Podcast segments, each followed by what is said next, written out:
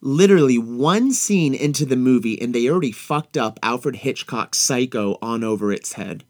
Other than some Freudian mommy issues with the killer that we'll get into, uh, the movie then shifts away from its Psycho references and focuses primarily on taking jabs at Halloween, the movie most regard as the slasher that instilled the rules, but the slasher framework they fuck with the whole time references to a